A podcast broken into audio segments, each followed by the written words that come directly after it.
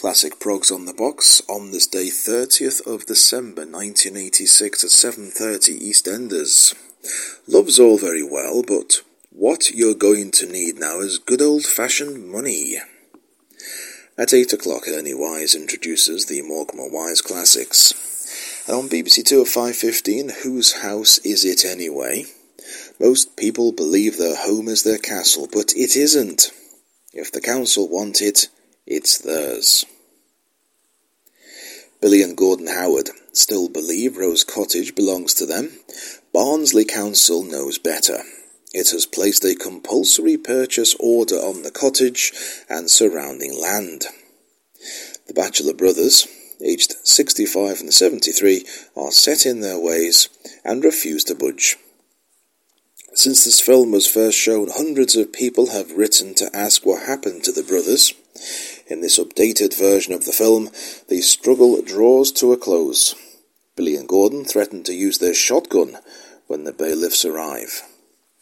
At 6 p.m., Star Trek and the Galileo 7. At 6.50, The Romance of Betty Boop. And at 7.15, Ski Jumping. At 7.45, Cricket and the 10 past 8, Son of a Gun, or How Sam Colt Changed America. The American Wild West was the America of cowboys and frontier towns, of Dodge City, Wich, Wichita, Wichita, and Abilene, a land celebrated in 2,000 Western movies. But were the movies fact or fiction? The Wild West lasted only 15 years.